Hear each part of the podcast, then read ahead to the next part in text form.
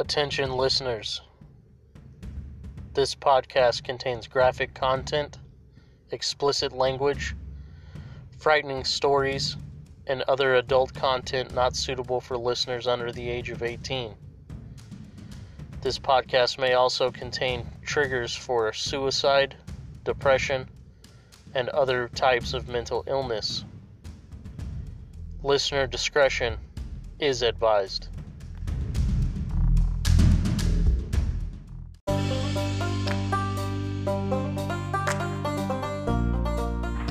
You've done it now. Your curiosity has betrayed you.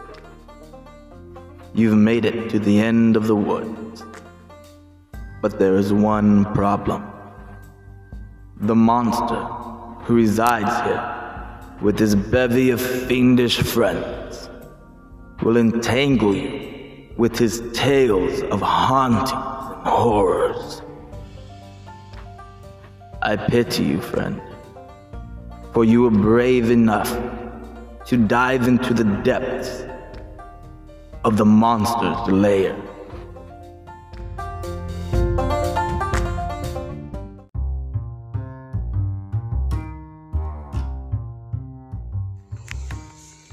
I am proud and happy to announce that the Monsterage continues to grow across the nation. I have a feeling our recent growth has a lot to do with the recent appearance of fellow podcaster and awesome person, Reed Messerschmidt, formerly of Reed Gets Metal and currently of the Irrationally Exuberant podcast. I'd like to take this time and thank Reed for his appearance on the show and his willingness to be part of an interview. And I'd also like to thank him for spreading the word about the Monsterage and the Monster's Lair. With that being said, let me take a few seconds to shout out some of the new cities that the Monsterage has traveled to. I'd like to thank our new listeners in Sacramento, California, the capital city. Go Kings! I'd also like to take this time to make the major announcement that we finally broke into the market of Texas and in a big way.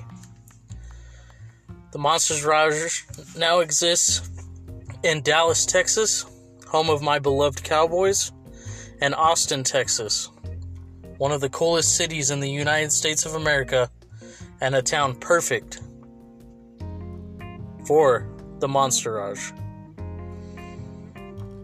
We've also made it up to the Pacific Northwest, and we now have members of the Monsterage residing in Seattle, Washington, and Boardman, Oregon. Thank you guys all for finding the show, for listening, and for your continued support. We love you all, and welcome to the Monsterage.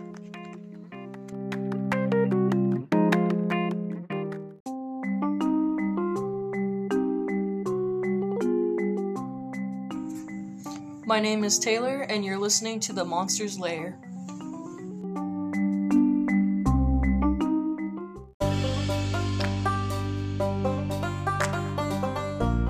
Welcome, listeners, into The Monster's Lair. I am your master and host, of the monster himself, JD Hutchins. This week, in The Monster's Lair, we have a unique episode. I will be covering a ghost story that is near and dear to my heart as it is my personal favorite spooky tale. We are covering a great ghost story that was the first I heard to keep me up at night as a child and lose sleep after hearing it. Unlike most of our stories that could be true, or at least leave room for debate, this story is definitely fiction. In this episode, I am discussing, sharing, and diving into the depths of Washington Irving's comedic horror masterpiece, The Legend of Sleepy Hollow.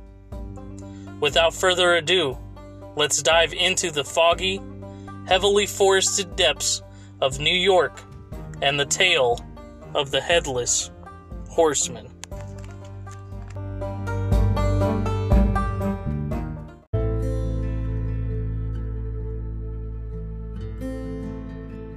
Eighteen twenties the Legend of Sleepy Hollow tells the story of Ichabod Crane and his attempt to win the heart and hand of Katrina Van Tassel in the context of a comical ghost story. Ichabod comes to Sleepy Hollow, New York, from his home state of Connecticut to be the schoolmaster of the village. Sleepy Hollow is a small, very quiet town said to be under some kind of enchantment. Its residents all seem to move a little slower, daydream a little more, and be more prone to believe in the supernatural. Sleepy Hollow, maybe for that reason, or maybe because its residents are almost all descended from its original Dutch settlers, has more in its fair share of supernatural occurrences, or at least stories of them.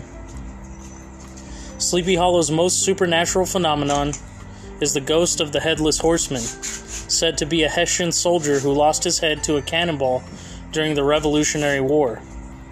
For those who are unaware, Hessians were German soldiers who served as auxiliaries to the British Army during the American Revolutionary War. The term is an American bastardization for all Germans who fought on the British side, since the majority came from the German states of Hesse Cassel and Hesse Hanau, hence the name Hessian. Almost everything about these troops seemed foreign and frightening to the early American army, who were, after all, largely militia and inexperienced soldiers in a new army with ragtag farmers and common folk attempting to specialize in guerrilla warfare. The Hessians wore crisp blue or green uniforms with red, white, or green facings, tall pointed mitre hats, and many of them grew large mustaches. The Hessian headless horseman is seen most often riding by the church, where locals say he was buried. He is believed to be always in search of his head. Ichabod is fascinated by this story, being especially interested and prone to belief in ghosts. Ichabod is a teacher. Ichabod makes almost no money, and it is customary in the village for farmers whose sons he teaches to feed and board him in rotation. Along with this, Ichabod makes some extra money teaching singing lessons. He prides himself greatly on his magnificent voice. This arrangement keeps him employed gives him many opportunities to hear ghost stories from the farmers' wives and eat meals with the farmers' daughters. He also has an insatiable hunger, which is a funny detail as Ichabod is usually described as tall, thin, lanky, and awkward. He also has a taste for the finer things in life that are outside of his means. Katrina Van Tassel, a beautiful young woman of 18, is one of Ichabod's students. She is also the only child of Baltus Van Tassel, a rich, successful, and very powerful farmer in the area. Ichabod is quickly taken in by her flirtatious charm, but it is when he first visits her father's abundant farm that he considers himself truly in love with her or at least her likely inheritance. He quickly sets out to win her hand in marriage, coming by the Van Tassel farm fre- frequently to woo her. Ichabod is not alone in his attentions to Katrina, however. Her beauty, charm, and wealth have entranced many other men in the village, especially the formidable Brom Van Brunt, also known as Brom Bones. Brom is notorious for his boisterous personality love of pranks, and great skill at horseback riding, all of which make him something of a village hero. Brom has already scared off many of Katrina's other suitors, but Ichabod is harder to shake. Avoiding physical confrontation with Brom, which is Brom's main method of intimidation. Without that option, Brom turns to his next best skill pranks. He fills the schoolhouse with smoke trains a dog to follow Ichabod around howling, and sets many other pranks to frustrate and humiliate the teacher. One day, a messenger comes to the schoolhouse to invite Ichabod to a party at the Van Tassels. At this party, he apparently finds himself the best man in the house, and when the party is over, he stays behind. For some reason, however, Katrina disregards him. Ichabod leaves crestfallen. He finds the path home dark and eerily quiet. He tries to keep himself from getting too scared by singing, but soon after he has passed the possibly haunted Major Andre's tree, named after British Army Major John Andre, who was hung in it for his part in spying on American forces and described as an ancient, enormous tulip tree which towered over the post road. A remarkable feature of the tree is that it stood literally in the middle of the road. The road split to either side of the tree, a unique circumstance even in that day. The extensive description of the tree and the legend of Sleepy Hollow may be well worth revisiting. Irving writes Many dismal tales were told about funeral trains and mourning cries and wailings heard and seen about the great tree where the unfortunate Andre was taken. Irving goes on.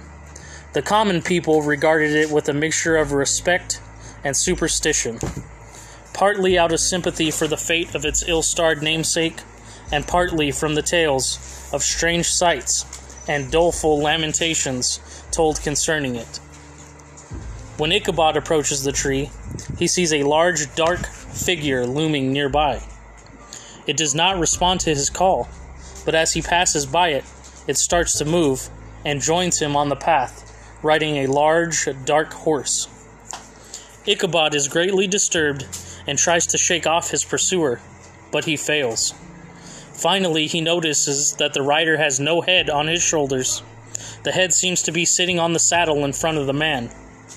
Ichabod tries to get his decrepit horse to run home as fast as it can, but he is not a skilled rider, and the horse resists. They end up by the church, the scene of most of the stories of the headless horseman, and Ichabod races to the bridge where the ghost is said to disappear and not follow. Ichabod crosses the bridge and looks back, but he sees the horseman, instead of disappearing, hurl his detached head at him. It knocks Ichabod off of his horse. The next day, Ichabod's horse returns to its owner's farm, but there is no sign of Ichabod. A search party finds hoofprints and Ichabod's hat, with a smashed pumpkin left next to it. Ichabod is never heard from again in Sleepy Hollow, although later on it seems he is alive elsewhere and has told his story. Some of the townspeople believe that Brom Bones pulled off a great prank which put Brom in the final position to marry Katrina Van Tassel, but the old women and local folklore maintain that he was taken by the Headless Horseman. So, the question is why is the legend of Sleepy Hollow important? It was the first book by an American writer to become popular outside of the United States and helped establish American writing as a serious and respectable literature. In 1864, The Legend of Sleepy Hollow was published as separate illustrated volume for the first time, and there have been dozens of editions since. Essentially, the writing that put American literature on the map was also one of its first ghost stories. Elizabeth Bradley, a historian at Historic Hudson Valley, says America's first ghost story has endured because it accommodates the changing American imagination. It inspires people because it reminds them that there are still some American mysteries, some half truths that may never be fully known, and that's the whole point, she says. The legend lends itself to any interpretation, and it continues to fascinate and terrify us in the best possible way.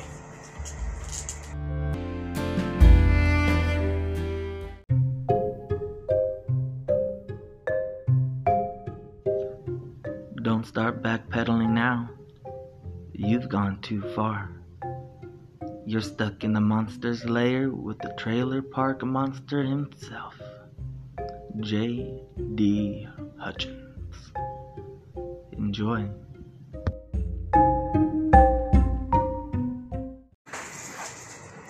All right, ladies and gentlemen, this is JD Hutchins, the monster himself. You are now in the monster's lair, and back again joining me this week is our lovely co host, Tom the Nightmare. Happy to be here, my friend. What's going on, Tommy? Nothing much. All that headless horseman stuff's kind of been making me think, you know, like, if I got my head chopped off, would I know what's going on for at least those 12 seconds? Well, they've always said I didn't know my ass from a hole in the ground, but I guess if I didn't have a head, there'd be a hole in the ground and where my head used to be. Yeah, well, Grandpa always said, get your head out your ass, it's dark in there. It sounds like uh, our uh, lair dog here wants to say a few words. Roxy, you got something to say? Yeah. What you got to say, Rox? Speaking to the mic. You got something to say? Nah, she's a quiet old woman. Anyway, bro, we're talking about the Headless Horseman and the Legend of Sleepy Hollow.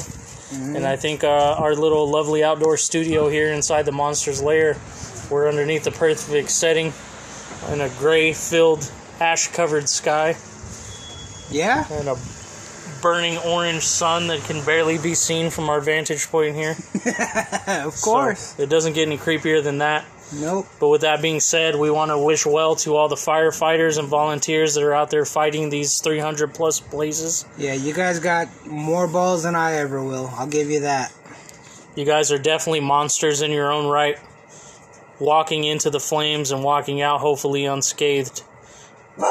Yeah, you're the kind of people that run into a burning building while other people are running out, and you have nothing but our respect and admiration for that. So, guys, with that being said, as you know from the top of the episode intro, we are discussing the legend of Sleepy Hollow, Washington Irving, and the ghost of the Headless Horseman. So, let's get into it. Let's go.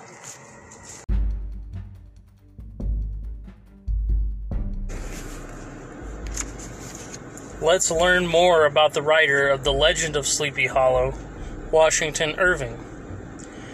Irving was born in New York City on April 3, 1783. Born and raised in Manhattan to a merchant family, Irving made his literary debut in 1802 with a series of observational letters to the Morning Chronicle written under the pseudonym Jonathan Oldstyle.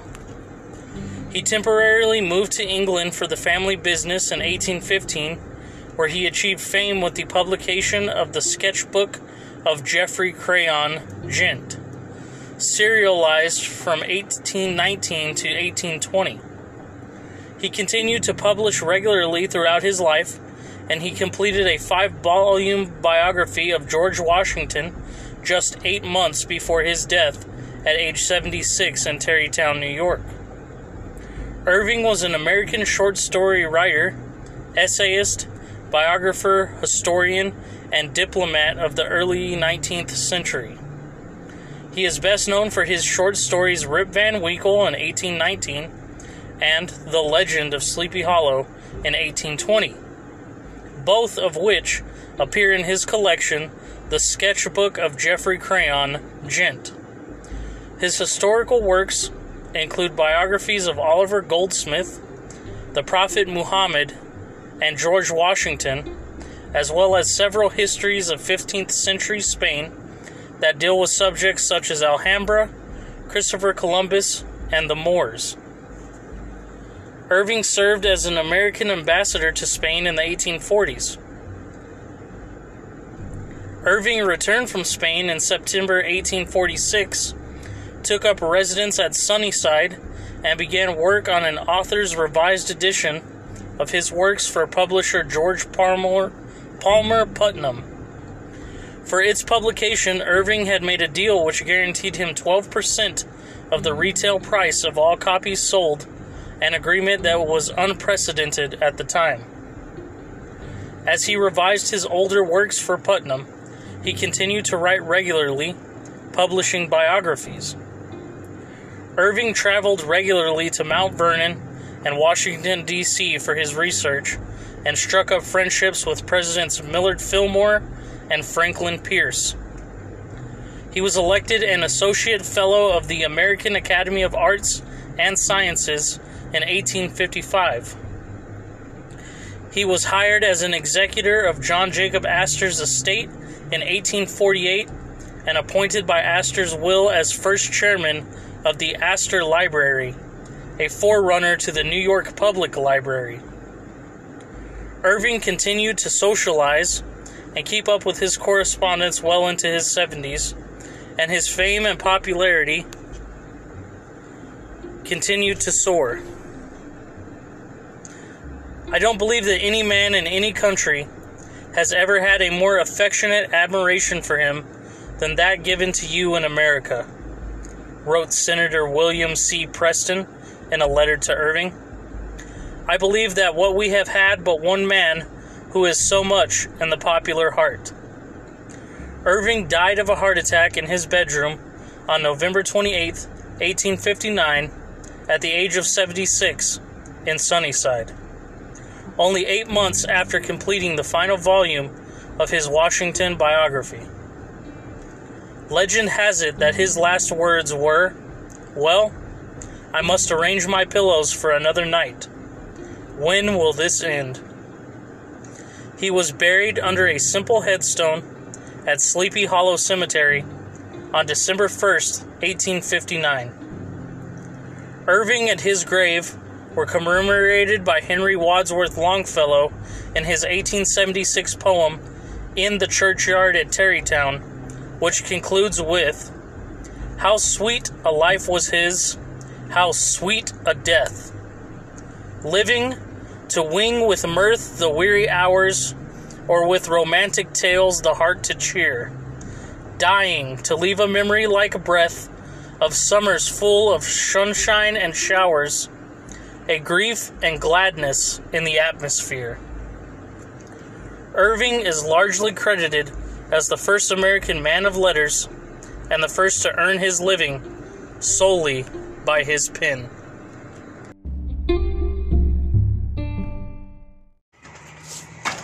The main themes of The Legend of Sleepy Hollow are the city versus the country, creativity and imagination, and the meaning of marriage.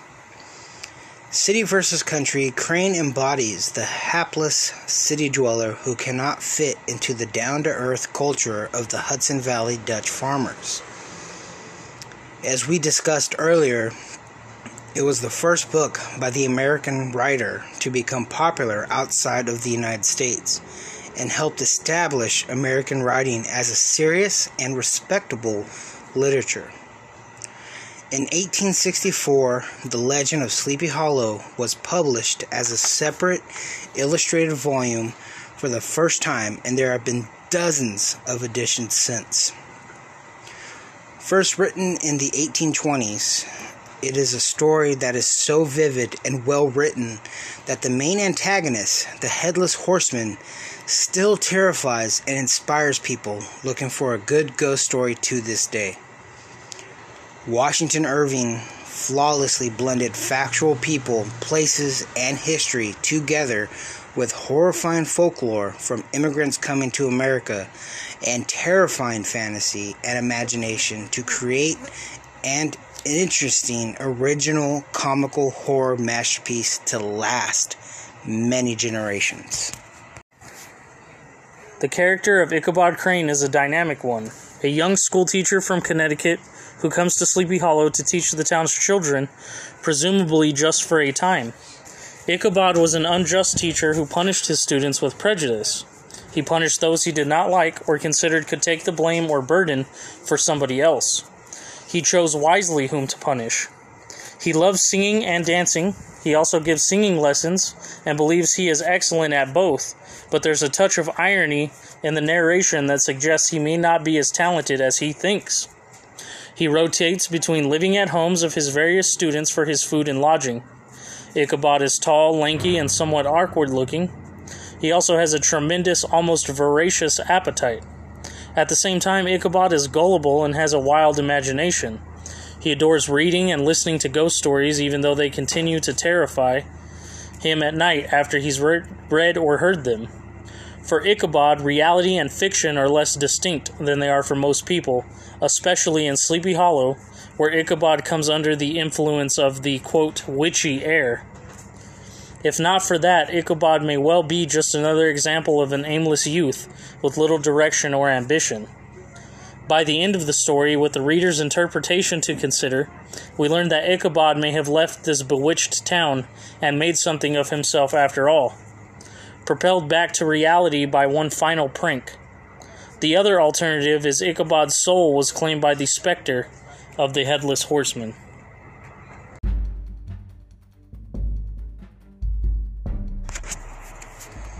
Washington Irving wrote the iconic tale about the main antagonist, the Headless Horseman, but Irving didn't invent the idea of a headless rider. Tales of headless horsemen can be traced to the Middle Ages, including stories from the Brothers Grimm and the Dutch and Irish legend of the Dullahan or Gan Sian, a grim reaper like rider who carries his head.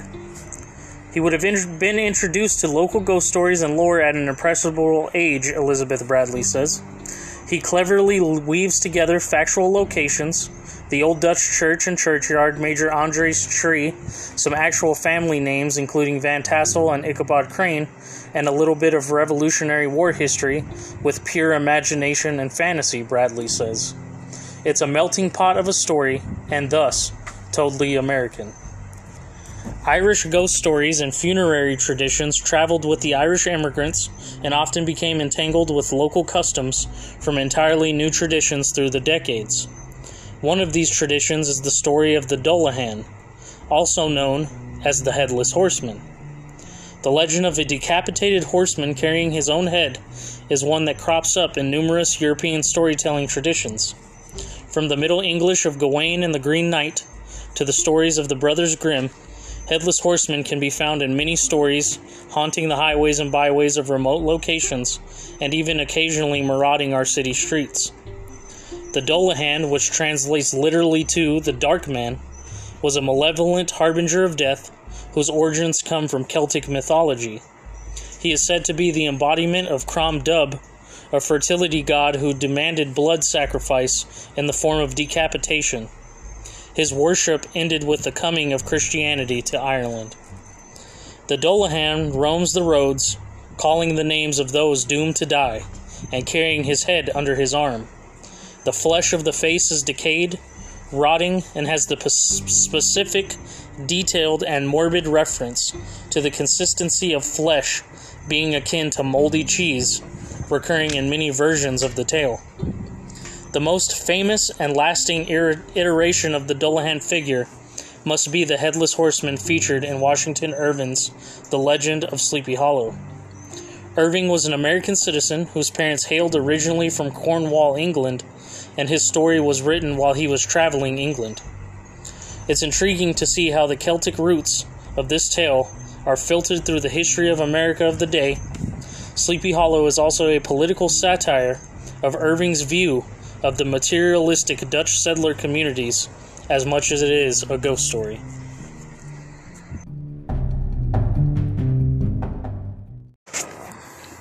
Some reiterations of Irving's The Legend of Sleepy Hollow depict the headless horseman carrying a pumpkin or a jack o' lantern in lieu of a severed head.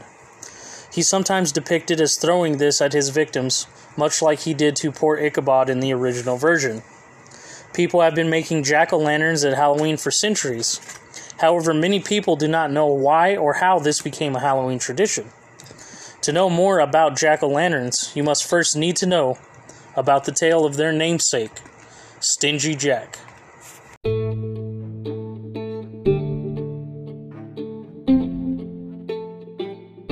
According to the story, an old Irishman named Stingy Jack once invited the devil to have a drink with him.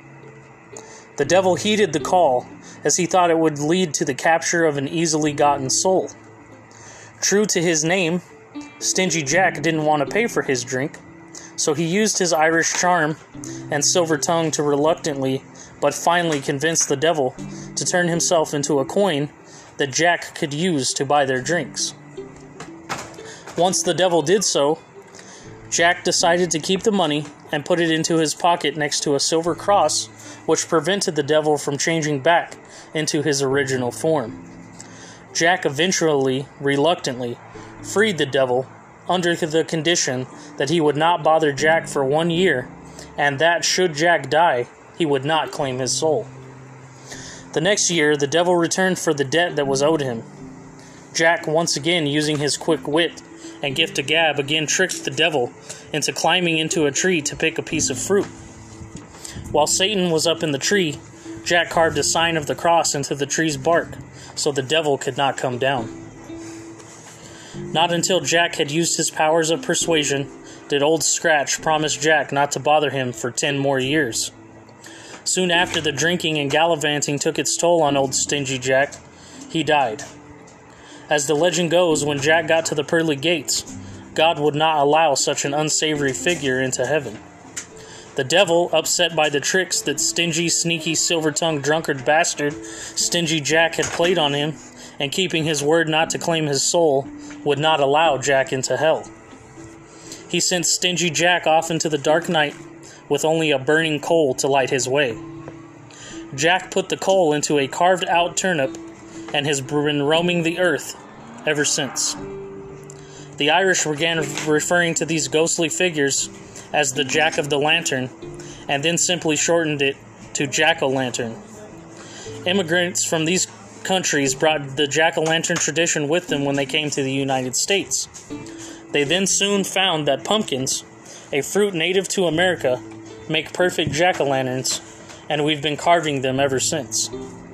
So, next time you carve a pumpkin on Halloween, remember the story of Stingy Jack and how he tricked the devil with his sharp silver tongue.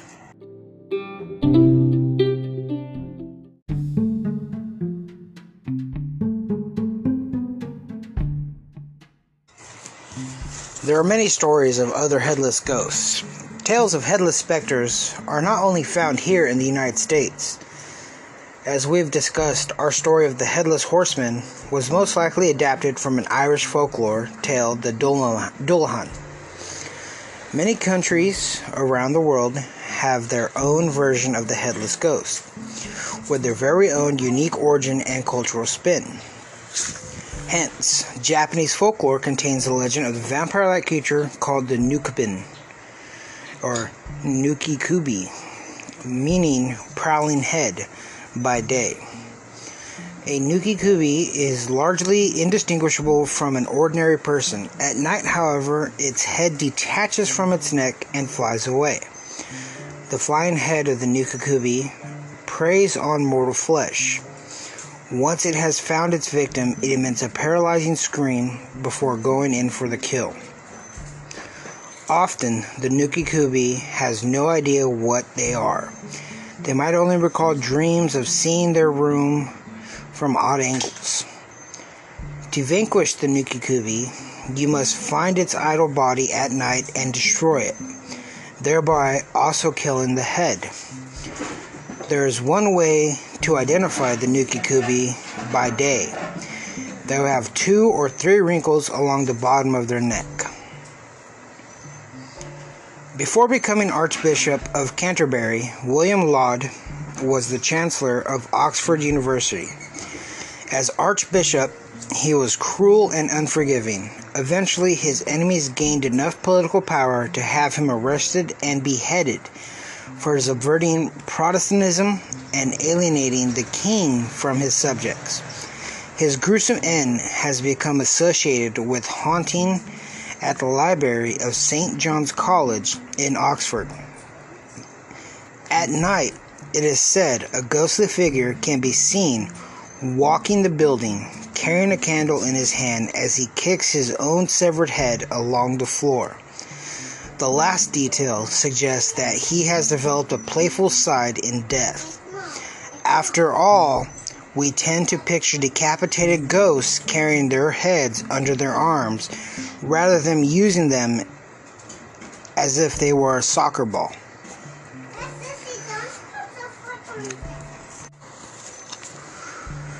Rumor has it that a mysterious drumming noise can be heard in the walls of the Edinburgh Castle.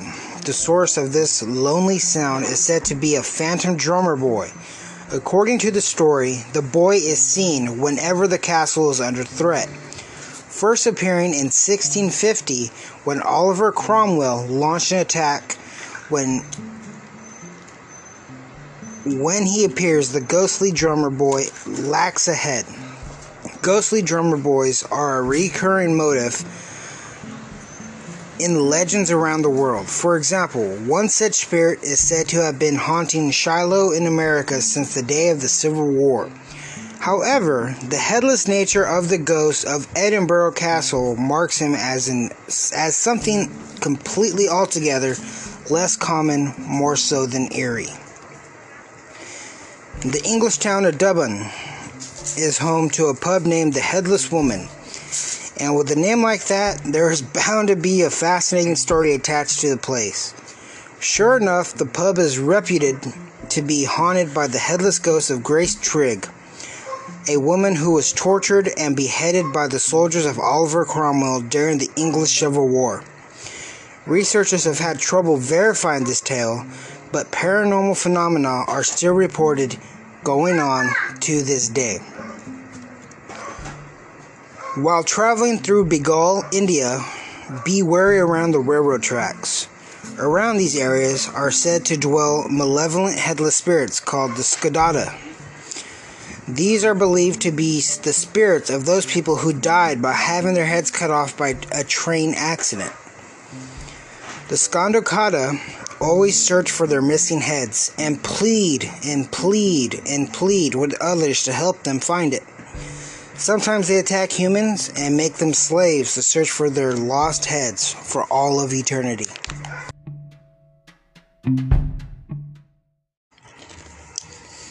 Here are a few known facts about decapitation. Decapitation, also known as beheading, is the complete and total separation of the head from the body. Such an such an injury is invariably fatal to humans and most other animals, since it deprives the brain of oxygenated blood, while all other organs are deprived of the involuntary functions that are needed for the body to function.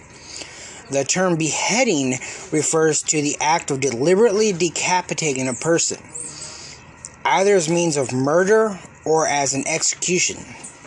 It may be accomplished with an axe, a sword, a knife, a machete, or by any me- mechanical means such as guillotine or chainsaw.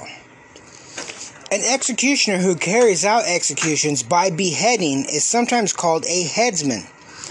Accidental decapitation can be the result of an explosion, a car crash, industrial accidents, or improperly administered execution by hanging or any other violent injury.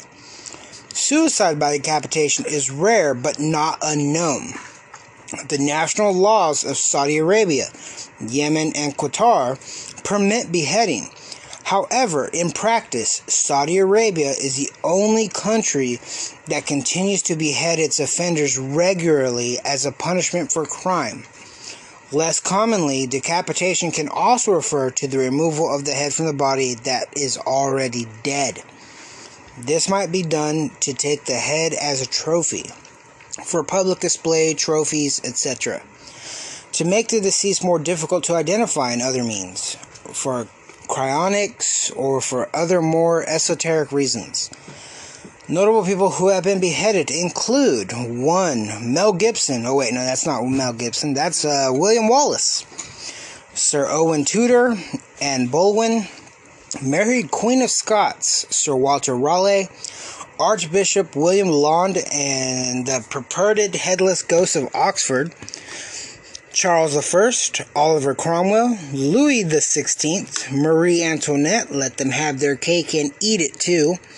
Charlotte Corday, John Kelly, and John Murphy with no relationship to Eddie Murphy. There's really no argument in the scientific community that decapitation can somehow be survived by humans. If you lose your head, you are definitely dead. However, there is some quite spirited debate over just exactly how it happens. Specifically, it's not known if people are actually conscious for a few moments after they are decapitated. Within seconds of your head being removed, your vital organs stop receiving instruction. So they stop working. At this point, in your headless body, blood is also no longer circulating. This means your cells aren't getting the oxygen they need to function. Cell death sets in and you die. While that the basics of losing your head, there are a few less well known facts about decapitation. So, so a few of the well known rumors are it's rumored that severed heads can be conscious after decapitation. Most scientists obviously say no. But then again, no one has been able to interview a decapitation survivor about this. There is some speculation that it is possible for consciousness to continue in the head even after it's severed from the body. The reason why is that the blood in the brain can stay oxygenated for up to 12 seconds without any circulation. Theoretically, that temporarily oxygenated blood would allow the brain to keep functioning. While this phenomenon has never been directly observed by modern scientists or proven, there are plenty of stories throughout history of severed heads opening their eyes and looking around. For example, during the French Revolution, the severed heads of Charlotte Corday was said to have stared at the executioner after he smacked its cheek. In 1989, an Army veteran witnessed a friend decapitated in a car crash. The veteran said that the severed head of his friend showed emotions of shock, terror, and grief as the eyes looked back at its body. Another one is beheading is actually the most humane execution method. While beheading is a savage thing to witness and wait for it, it is actually considered by many to be the most humane form of execution because death occurs so quickly. Beheading isn't entirely painless, though.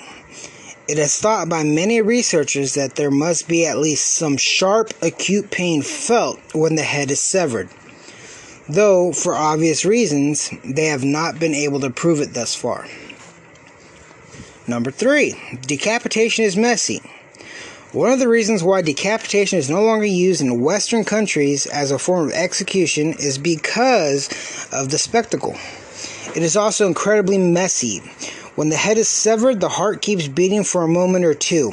All the blood that would have been going to the head is now spurting out the neck. Typically, the blood will gush out in a high spurt for about 30 seconds after the head is removed. No one wants to clean up that mess. I know I wouldn't. Another known fact, or somewhat known fact some animals can survive decapitation. While humans may not be able to survive a beheading, there are a few animals who can, such as pit vipers and chickens. In fact, one chicken, Mike the headless chicken, was able to survive without his head for a full 18 months. Mike's case is so rare, but it's not unprecedented for headless chickens to survive to the time. Number five, there are two types of decapitation internal and external. External decapitation is the kind we're all familiar with. An outside force severs the head from the body. Internal decapitation, though, it's much rarer and interesting. When someone is internally decapitated, their skull is actually severed from the spinal column, but it's still attached to the body. This can be caused accidentally during severe head trauma or intentionally. In fact, the act of hanging relies on the mechanism of in- internal decapitation to ensure that the victim dies quickly. While it might seem impossible, there have been a handful of people in recent history who have survived internal decapitation thanks to quick thinking doctors.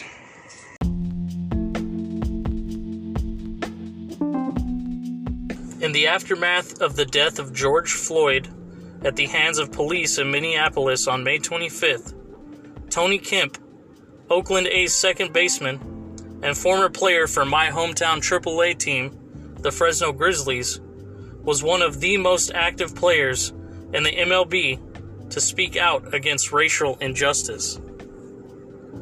Unsure of how he might be received upon reuniting with teammates for summer camp, Kemp has been overwhelmed by the positive response and support from his teammates.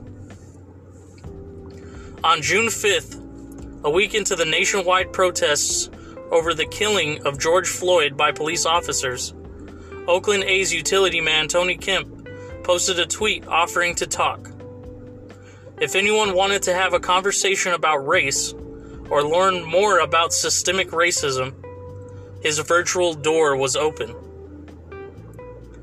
Two weeks later, he started a movement. The plus one effect. He is embodying a quote that I personally cite often and wholeheartedly believe in. In the words of Gandhi, he hopes to be the change he wants to see in the world by holding an honest and respectful dialogue with one individual at a time and starting a chain reaction that can change perspectives around the country. Kemp states that, quote, change one perspective, hope they can change another, and slowly we begin to see the type of systemic change that Kemp has been waiting for for a lifetime. Kemp's The Plus One Effect, in partnership with clothing brand BreakingT, sees part of their proceeds go to Campaign Zero, an organization dedicated to decreasing police violence with its hashtag 8CantWait initiative. Research shows more restrictive use of force policies can reduce killings by police and save lives. Tell your city to adopt all eight of these policies now. The eight policies are ban chokeholds and strangleholds, require de escalation, require warning before shooting, require exhaustive and to exhaust all alternatives before shooting. Duty to intervene, ban shooting at moving vehicles, require the use of force continuum to be put into place, and require comprehensive reporting by all parties involved. Another portion of proceeds from the plus one effect go to Gideon's Army, a group focused on dismantling the school to prison pipeline and interrupting the transmission of violence. In the United States, the school to prison pipeline, also known as the school to prison link or the schoolhouse to jailhouse track, is the disproportionate tendency of minors and young adults from disadvantaged backgrounds to become incarcerated because of increasingly harsh school and municipal policies. Exclusionary disciplinary policies, specifically zero tolerance policies, that remove students from the school environment, increase the probability of a youth coming into contact with the incarceration system. Risky problem behavior is something those students who were suspended will most likely engage in. Ways to break this cycle include prevention, encouraging cultural competence in teachers, and looking at rehabilitative practices such as restorative justice to keep young children in school to help them through any issues. The Plus One Effect t shirts are available in three styles a navy blue adult t shirt with a gold and white front and back print on a comfortable cotton poly blend crew neck, unisex sizing with a snug fit, ranging sizes small to 3X. A Kelly Green adult t shirt, gold and white front and back print on a super comfortable cotton poly blended crew neck, unisex sizing with a snug fit, sizes small to 3X and a navy blue youth t shirt with gold and white front and back print on a comfortable cotton poly blend crew neck. The shirts are designed by Nick Torres and screened in the USA. Go to www.breakingt.com slash products slash plus one effect and order your very own The Plus One Effect shirt today and support productive and respectful discourse on the current race relations in our country while directly helping out great organizations focused on racial equality. Also, if you'd ever like to have a productive discourse on race relations, we are available to talk at any time. Thank you.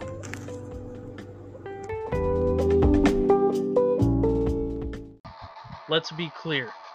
Liquid death is a completely unnecessary approach to bottled water. In fact, they strive to be unnecessary in everything they do. because unnecessary things tend to be far more interesting, fun, hilarious, captivating, memorable, exciting, and cult worthy than necessary things. For example, here's a short list unnecessary things smashing a guitar on stage and lighting it on fire, jumping over 14 Greyhound buses on a vintage motorcycle, and cat videos. Here's a list of some unnecessary, some necessary things: breathing, driving the speed limit, and colonoscopies. Liquid Death was started with the totally evil plan to make people laugh and get more of them to drink more water more often. How? By taking the world's healthiest beverage and making it just as unnecessarily entertaining as the unhealthy brands across energy drinks, beer, chips, and candy. Most products in the health and wellness space are all marketed with aspirational fitness models and airbrushed celebrities. And many of us are fucking tired of it.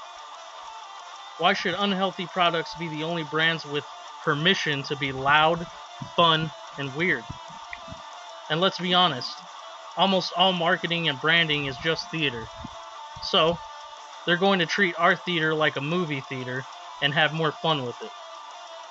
As longtime creative weirdos, they feel that positive, healthy change doesn't have to be boring and artless. If you want to have a bottled water at a concert, in a bar, at a party, in your car, or anywhere, it shouldn't have to also mean drinking from a plastic bottle that isn't actually recyclable, recyclable and eventually ends up in the ocean.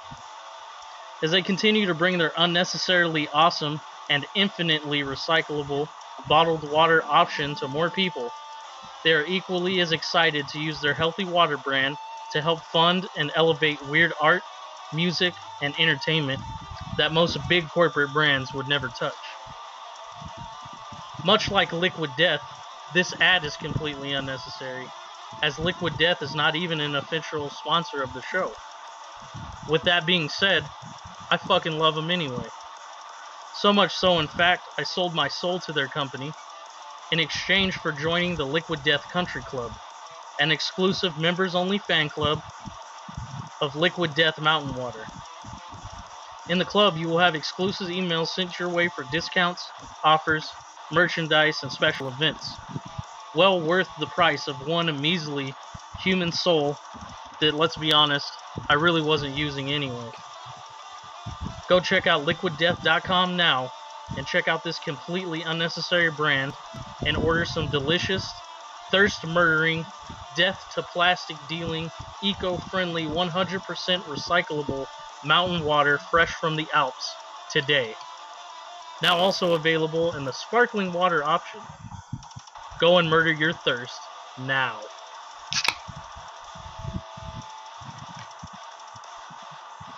Here to the camp.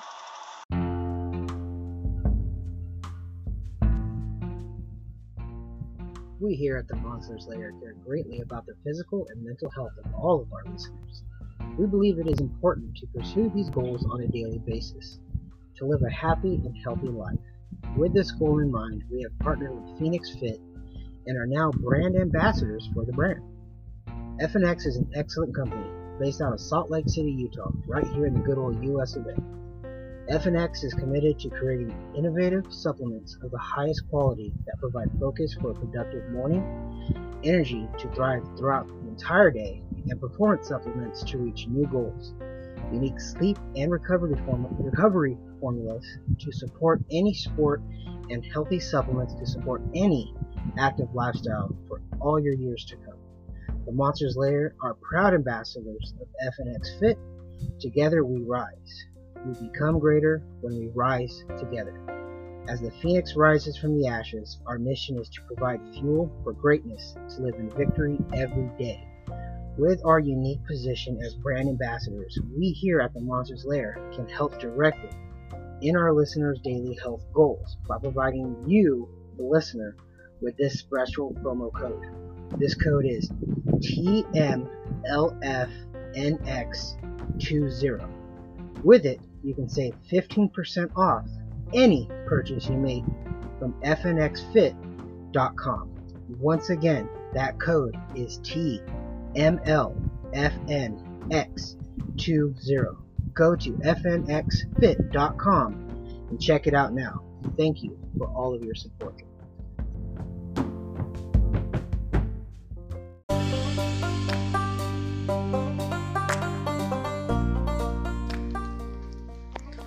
Okay, ladies and gentlemen, you are brave enough to dive into the depths. Come visit me in the monster's lair and make it out safely on the other side. I will now unleash your shackles, allow you to stand up, and allow you to now be free to escape the monster's lair.